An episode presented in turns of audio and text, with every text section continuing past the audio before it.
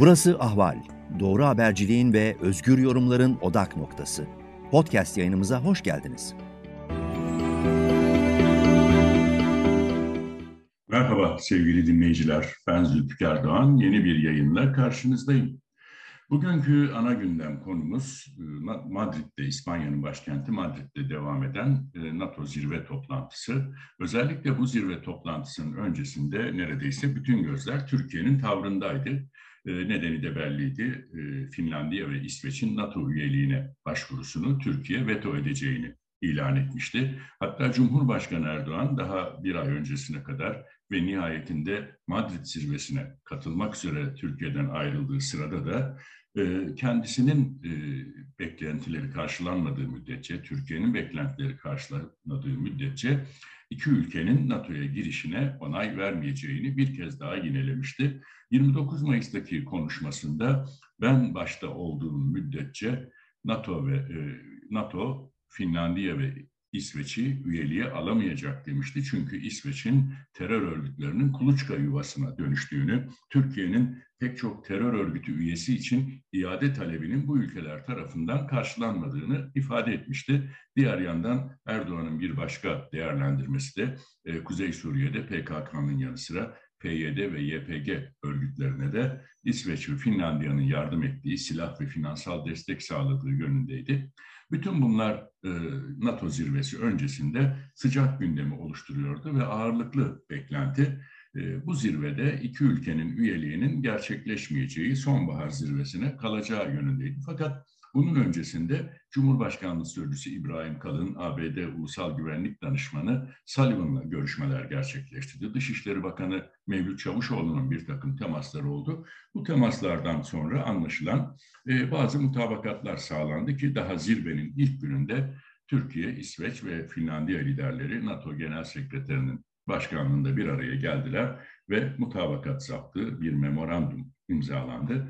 Bu memorandum özetle İsveç ve Finlandiya'nın PKK, YPG ve Gülen cemaatinin adlandırıldığı FETÖ'yü terör örgütü olarak nitelendiriyorlar. Bu örgütlere destek sağlamayacaklarını belirtiyorlar. Türkiye'nin iade taleplerinin Avrupa İade Anlaşması koşulları çerçevesinde değerlendirileceği konusunda söz veriyorlar. Tabii en önemlisi de Kuzey Suriye'ye 2019 yılında düzenlenen Barış Pınarı Harekatı'ndan sonra Almanya'nın da aralarında bulunduğu İsveç, Norveç, Finlandiya, Danimarka, Belçika gibi pek çok Avrupa Birliği üyesi, NATO ülkesi Türkiye'ye silah ambargosu başlatmıştı.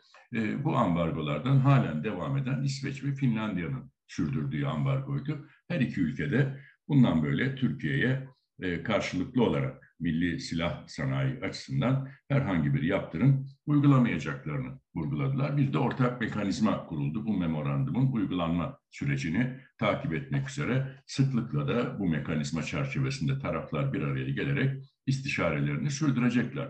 Tabii neredeyse bir aydır böyle bir kriz vardı NATO'da, Türkiye kaynaklı ve Cumhurbaşkanı Erdoğan özellikle de içe dönük olarak çok sert açıklamalar yapıyordu. Terör destekçisi olmakla suçluyordu bu iki ülkeyi. MHP Genel Başkanı Devlet Bahçeli de Erdoğan'a destek veriyordu. Gerekirse Türkiye NATO'dan ayrılır düşüncesine kadar vardırmıştı açıklamalarını.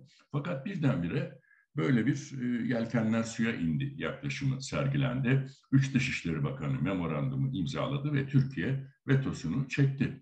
Dolayısıyla bu gelişmeler aslında Erdoğan'ın daha önce yaptığı U dönüşlerinden farksız. Çünkü içerideki değerlendirmelerin büyük bölümü bu yöndeydi. Tamam, Cumhurbaşkanı Erdoğan iç kamuoyuna dönük işte "ey" diye çıkışlarda bulunuyor. Bu can bu bedende oldukça tarzı söylemlerde bulunuyor ama son dakikada da yine bir geri adım atıyor ya da bir U dönüşü gerçekleştiriyor. Farklı bir takım çıkarlar devreye giriyor. Özellikle de dış politikayı kişiselleştirdiği için, şahsi alan olarak gördüğü için doğrudan Erdoğan kendi düşünceleri içerisinde kararlarını veriyor. Çünkü daha önce hatta bu NATO zirvesinden bir hafta önce Suudi Arabistan Veliaht Prensi Muhammed Bin Salman Ankara'da ağırlandı. Oysa Cemal Kaşıkçı cinayetinden sonra, Katar'la yaşanan 2017'deki Körfez krizinden sonra Türkiye-Suudi Arabistan ilişkileri gergindi. Hatta Kaşıkçı cinayetiyle ilgili Cumhurbaşkanı Erdoğan Muhammed Bin Salman'ı katil ve fail olarak nitelendiriyordu ama ne oldu? Birdenbire Muhammed Bin Salman Ankara'da 21 pare top atışıyla karşılandı. Cumhurbaşkanı Erdoğan tarafından da uçağının merdivenlerine kadar uğurlandı ki buna muhalefet çok sert tepki gösterdi. Çünkü Muhammed Bin Salman diplomasi ve statü gereği Suudi Arabistan'ın ikinci adamı pozisyonunda. Oysa Türkiye Cumhurbaşkanı kendisini uçağının merdivenlerine kadar uğurlayarak bir nevi jest yapmış olsa da uluslararası kamuoyu ve iç kamuoyu açısından bu tavır incitici bulundu ve Suudi Arabistan'dan gelecek para için böyle bir U dönüşünün gerçekleştiği muhalefet tarafından öne sürüldü. Aynı durum Birleşik Arap Emirlikleri ve Mısır için de geçerliydi. Birleşik Arap Emirlikleri'ni 15 Temmuz 2016'daki darbe teşebbüsünün faili, destekçisi, finansörü olarak nitelendiriyordu Cumhurbaşkanı Erdoğan. Bir anda 5-6 ay içerisinde her şey tersine döndü ve aynı şekilde Birleşik Arap Emirlikleri'nin Abu Dhabi veliahtı da Türkiye'ye geldi. Kırmızı halılarla, top atışlarıyla karşılandı. Arkasından böyle bir süreç. Dolayısıyla Erdoğan'ın NATO çıkışında da Finlandiya ve İsveç'le ilgili olarak sergilediği tavırda da geçmişte Danimarka Başbakanı'nın NATO Genel Sekreterliği konusunda gündeme getirdiği yine veto tehdidi vardı. NATO'nun Baltık planı ile ilgili olarak gündeme getirdiği veto tehdidi vardı. Bunların hepsinin gerekçesi işte bazı NATO üyelerinin teröre destek olması, PKK'ya destek olması gibi bir takım gerekçelerdi. Ancak hepsinin sonunda, son dakikada Türkiye ya vetosunu çekti ya farklı bir takım tavizlerle uzlaşma yoluna gitti. Dolayısıyla burada da beklentiler her ne kadar uluslararası kamuoyunda Erdoğan'ın geri adım atmayacağı yönünde olsa da iç kamuoyunda, özellikle muhalefette Erdoğan'ın yine bir U dönüşü yapacağı yönünde beklentiler daha yüksekti. Çünkü artık Erdoğan'ın bu tavırları adeta ezberlendi, dış politikada sergilediği bu tavırlar. Dış politikayı iç siyasete malzeme yapma tavrı yıllardır zaten ön planda. O yüzden de Madrid'den de böyle bir tavrın gelmesi pek de şaşırtıcı oldu denilemez. Tabii bundan sonrası için ne olacak? Bundan sonrası için asıl Türkiye-Rusya ilişkilerine bu nasıl etkileyecek? Çünkü Finlandiya Rusya ile 1300 kilometre kara sınırı olan bir ülke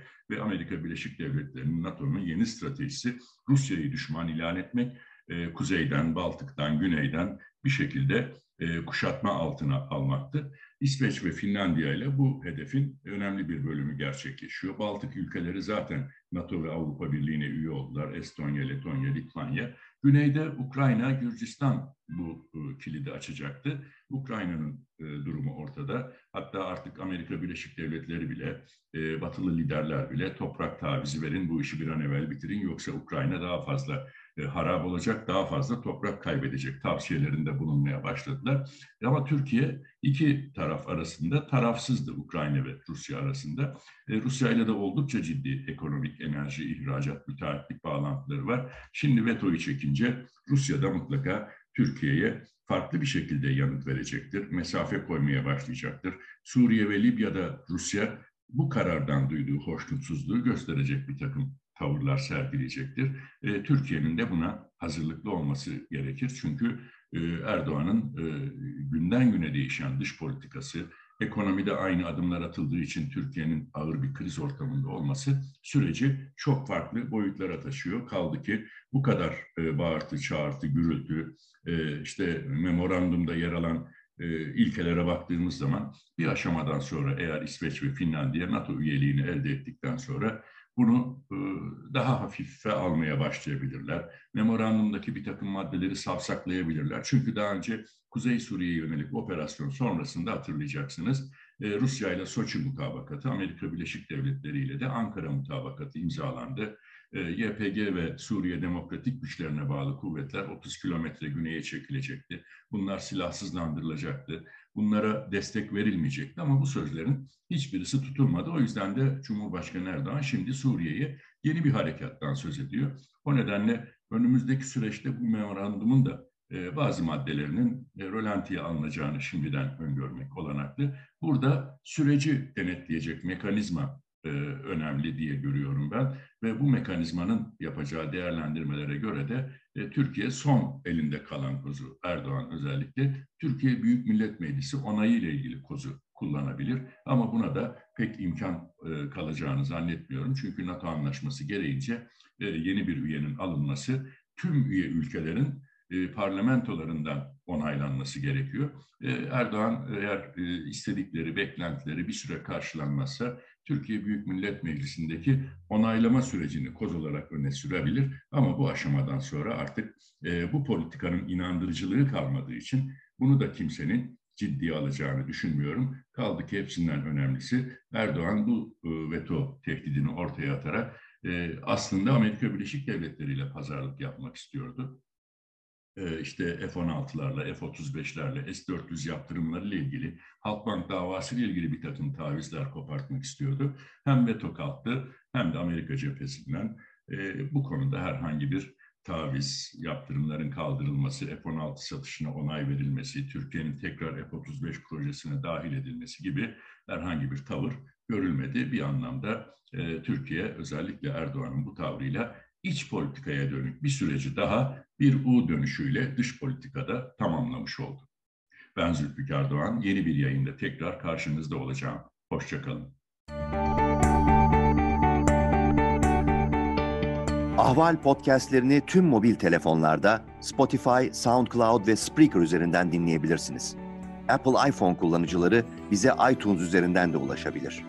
Türkiye'nin ve hayatın cıvıl cıvıl sesleri Ahval Podcast dizisinde. Kulağınız bizde olsun.